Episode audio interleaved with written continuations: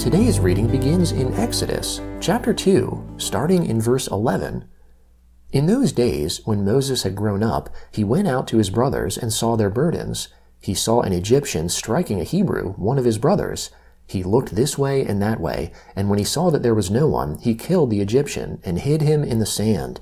He went out the second day, and behold, two men of the Hebrews were fighting with each other. He said to him who did the wrong, Why do you strike your brother? He said, Who made you a prince and a judge over us? Do you plan to kill me as you killed the Egyptian? Moses was afraid and said, Surely this thing is known.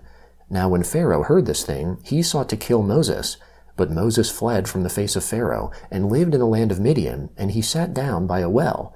Now the priest of Midian had seven daughters. They came and drew water, and filled the troughs to water their father's flock. The shepherds came and drove them away, but Moses stood up and helped them, and watered their flock. When they came to Reuel, their father, he said, How is it that you have returned so early today? They said, An Egyptian delivered us out of the hand of the shepherds, and moreover he drew water for us, and watered the flock. He said to his daughters, Where is he? Why is it that you have left the man? Call him, that he may eat bread. Moses was content to dwell with the man. He gave Moses Zipporah, his daughter, she bore a son, and he named him Gershom, for he said, I have lived as a foreigner in a foreign land. In the course of those many days, the king of Egypt died, and the children of Israel sighed because of the bondage, and they cried, and their cry came up to God because of the bondage. God heard their groaning, and God remembered his covenant with Abraham, with Isaac, and with Jacob. God saw the children of Israel, and God understood. Now Moses was keeping the flock of Jethro, his father in law, the priest of Midian, and he led the flock to the back of the wilderness and came to God's mountain, to Horeb. The Lord's angel appeared to him in a flame of fire out of the middle of a bush. He looked, and behold, the bush burned with fire, and the bush was not consumed. Moses said, I will go now and see this great sight, why the bush is not burned. When the Lord saw that he came over to see, God called to him out of the middle of the bush and said, Moses, Moses. He said, Here I am.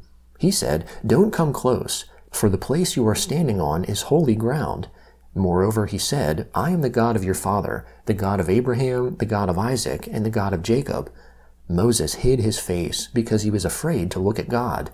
The Lord said, I have surely seen the affliction of my people who are in Egypt, and have heard their cry because of their taskmasters, for I know their sorrows. I have come down to deliver them out of the hand of the Egyptians, and to bring them up out of that land to a good and large land, to a land flowing with milk and honey, to the place of the Canaanite, the Hittite, the Amorite, the Perizzite, the Hivite, and the Jebusite.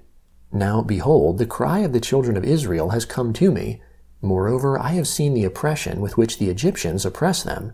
Come now, therefore, and I will send you to Pharaoh, that you may bring my people, the children of Israel, out of Egypt.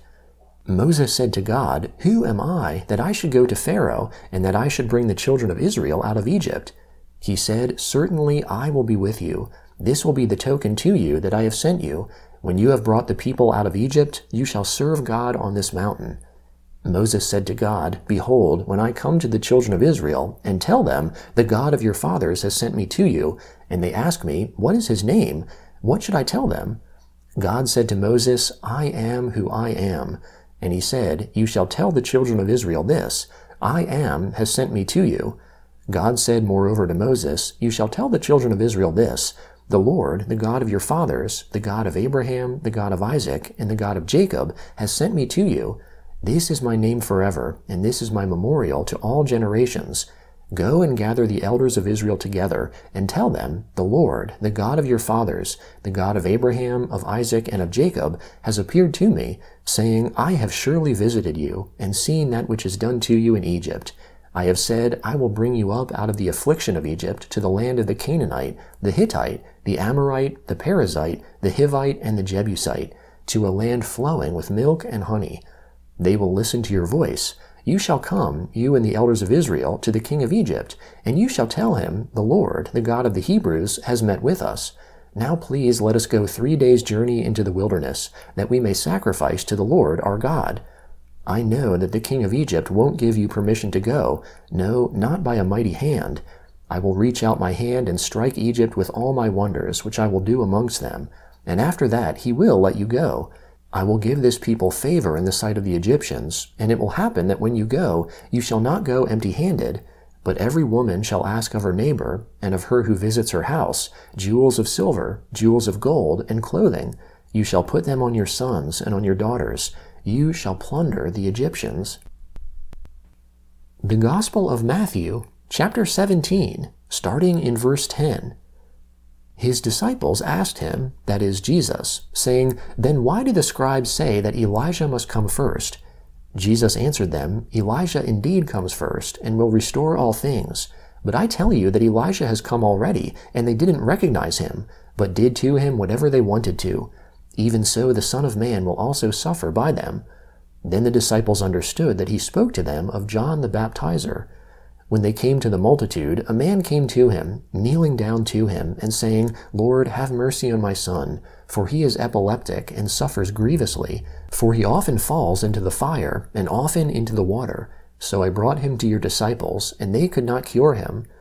Jesus answered, Faithless and perverse generation, how long will I be with you? How long will I bear with you? Bring him here to me. And it went out of him, and the boy was cured from that hour. Then the disciples came to Jesus privately and said, Why weren't we able to cast it out? He said to them, Because of your unbelief. For most certainly I tell you, if you have faith as a grain of mustard seed, you will tell this mountain, Move from here to there, and it will move, and nothing will be impossible for you. But this kind doesn't go out except by prayer and fasting. While they were staying in Galilee, Jesus said to them, The Son of Man is about to be delivered up into the hands of men, and they will kill him, and the third day he will be raised up. They were exceedingly sorry. When they had come to Capernaum, those who collected the didrachma coins came to Peter and said, Doesn't your teacher pay the didrachma? He said, Yes.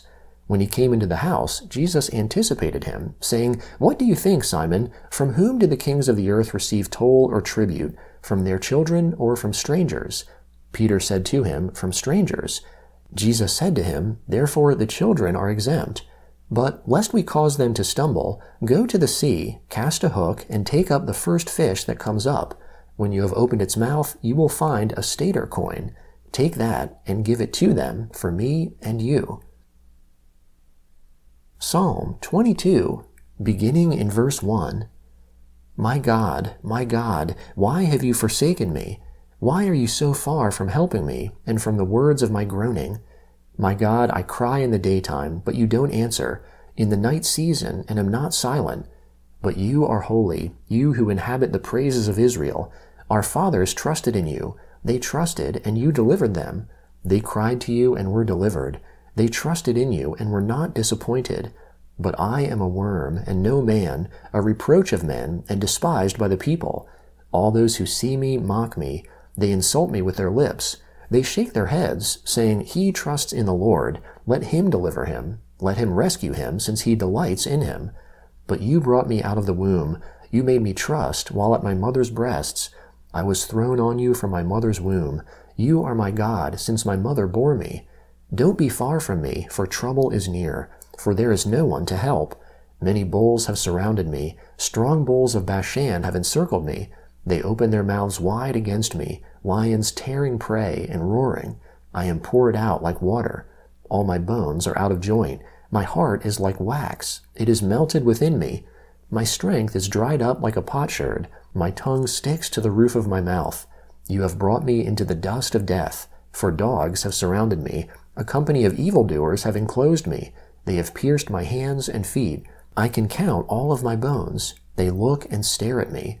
They divide my garments amongst them. They cast lots for my clothing. Proverbs chapter 5, beginning in verse 7. Now therefore, my sons, listen to me. Don't depart from the words of my mouth. Remove your way far from her.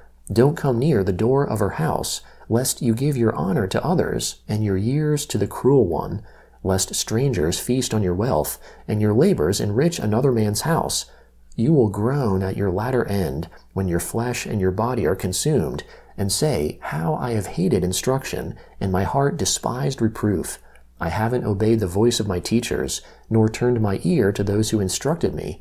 I have come to the brink of utter ruin amongst the gathered assembly.